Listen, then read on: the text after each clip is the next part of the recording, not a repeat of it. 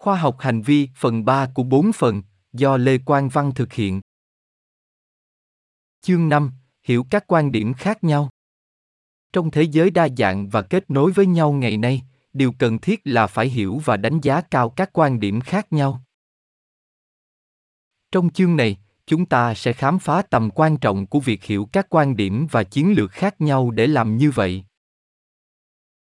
Tại sao hiểu các quan điểm khác nhau là quan trọng? Tăng cường sự đồng cảm, hiểu được những quan điểm khác nhau giúp chúng ta phát triển sự đồng cảm với người khác và trải nghiệm của họ. Khuyến khích tư duy cởi mở, bằng cách hiểu các quan điểm khác nhau, chúng ta có thể trở nên cởi mở hơn và chấp nhận những ý tưởng và ý kiến đa dạng.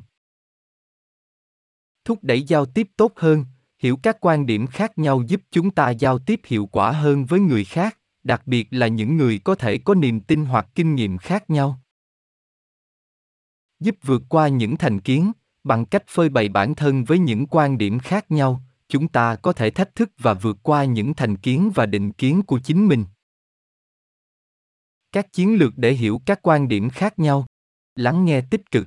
Lắng nghe tích cực liên quan đến việc chú ý đến những gì ai đó đang nói và cố gắng hiểu quan điểm của họ. Đặt câu hỏi.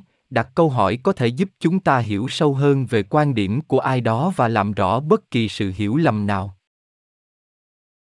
Tìm kiếm những quan điểm đa dạng. Tích cực tìm kiếm những quan điểm đa dạng bằng cách đọc sách, xem phim tài liệu và tham gia vào các cuộc trò chuyện với những người từ các nền tảng khác nhau.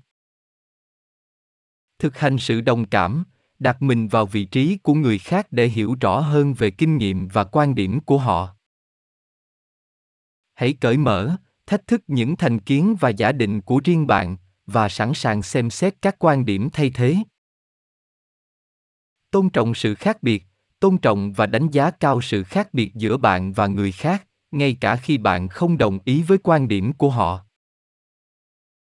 Tiếp xúc với các nền văn hóa khác nhau, du lịch đến các quốc gia khác nhau hoặc trải nghiệm các nền văn hóa khác nhau có thể mở rộng quan điểm của bạn và giúp bạn hiểu những cách suy nghĩ và sống khác nhau. Tìm kiếm các phương tiện truyền thông đa dạng, đọc sách, xem phim và nghe podcast được tạo bởi những người từ các nền tảng khác nhau để hiểu rõ hơn về trải nghiệm và quan điểm của họ.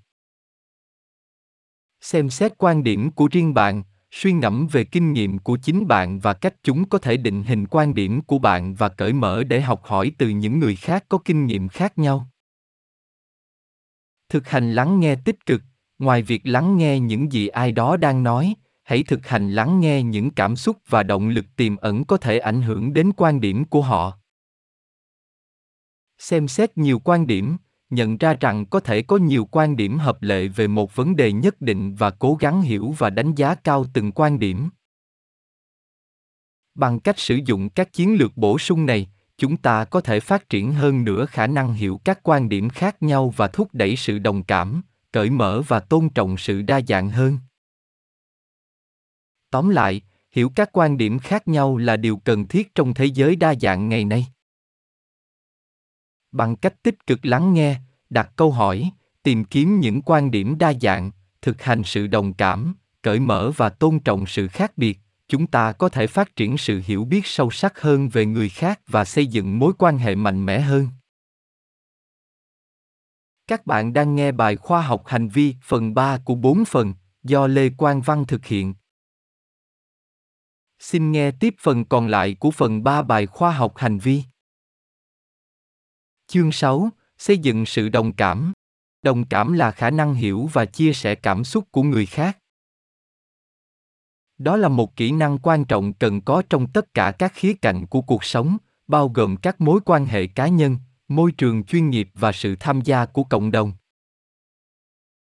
Trong chương này, chúng ta sẽ khám phá tầm quan trọng của sự đồng cảm và các chiến lược để xây dựng nó. Tại sao sự đồng cảm lại quan trọng?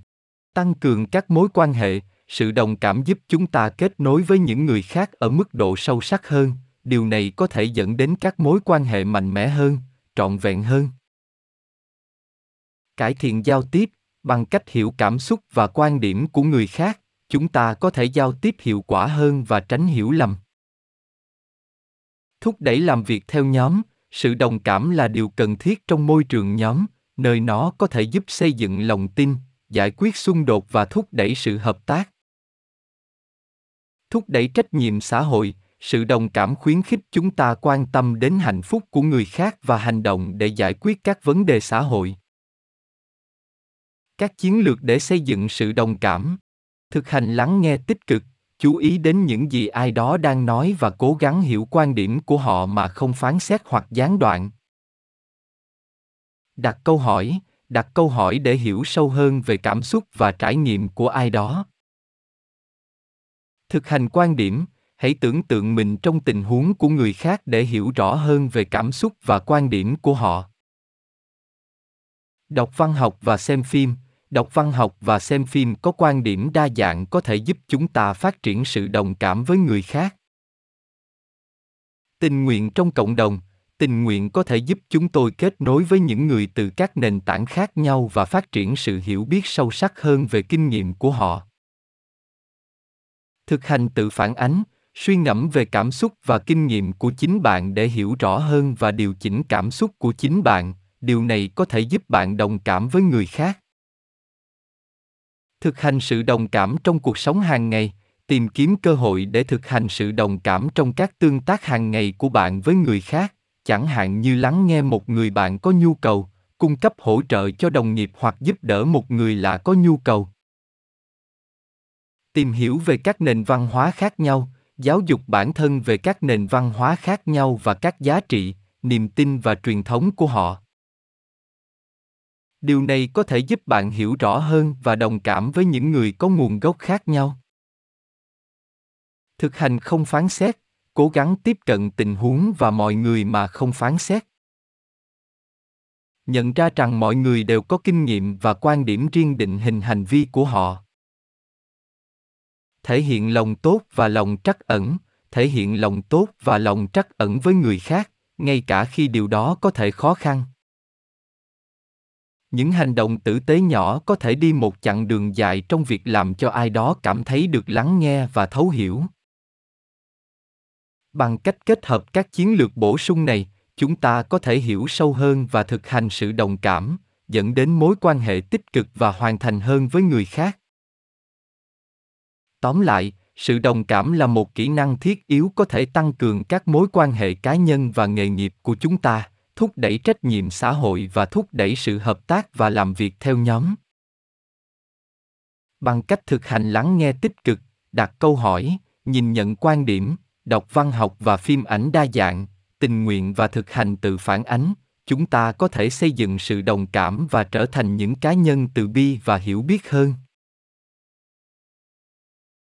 Các bạn đang nghe bài Khoa học hành vi phần 3 của 4 phần do Lê Quang Văn thực hiện. Xin nghe tiếp phần còn lại của phần 3 bài Khoa học hành vi. Chương 7. Giao tiếp hiệu quả.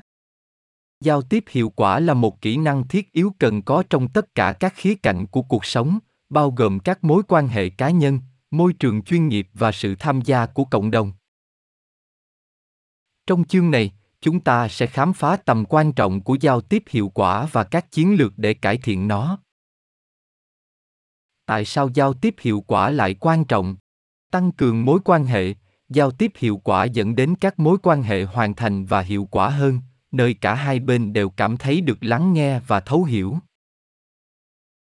Cải thiện khả năng giải quyết vấn đề, giao tiếp tốt giúp mọi người làm việc cùng nhau để tìm ra giải pháp cho các vấn đề.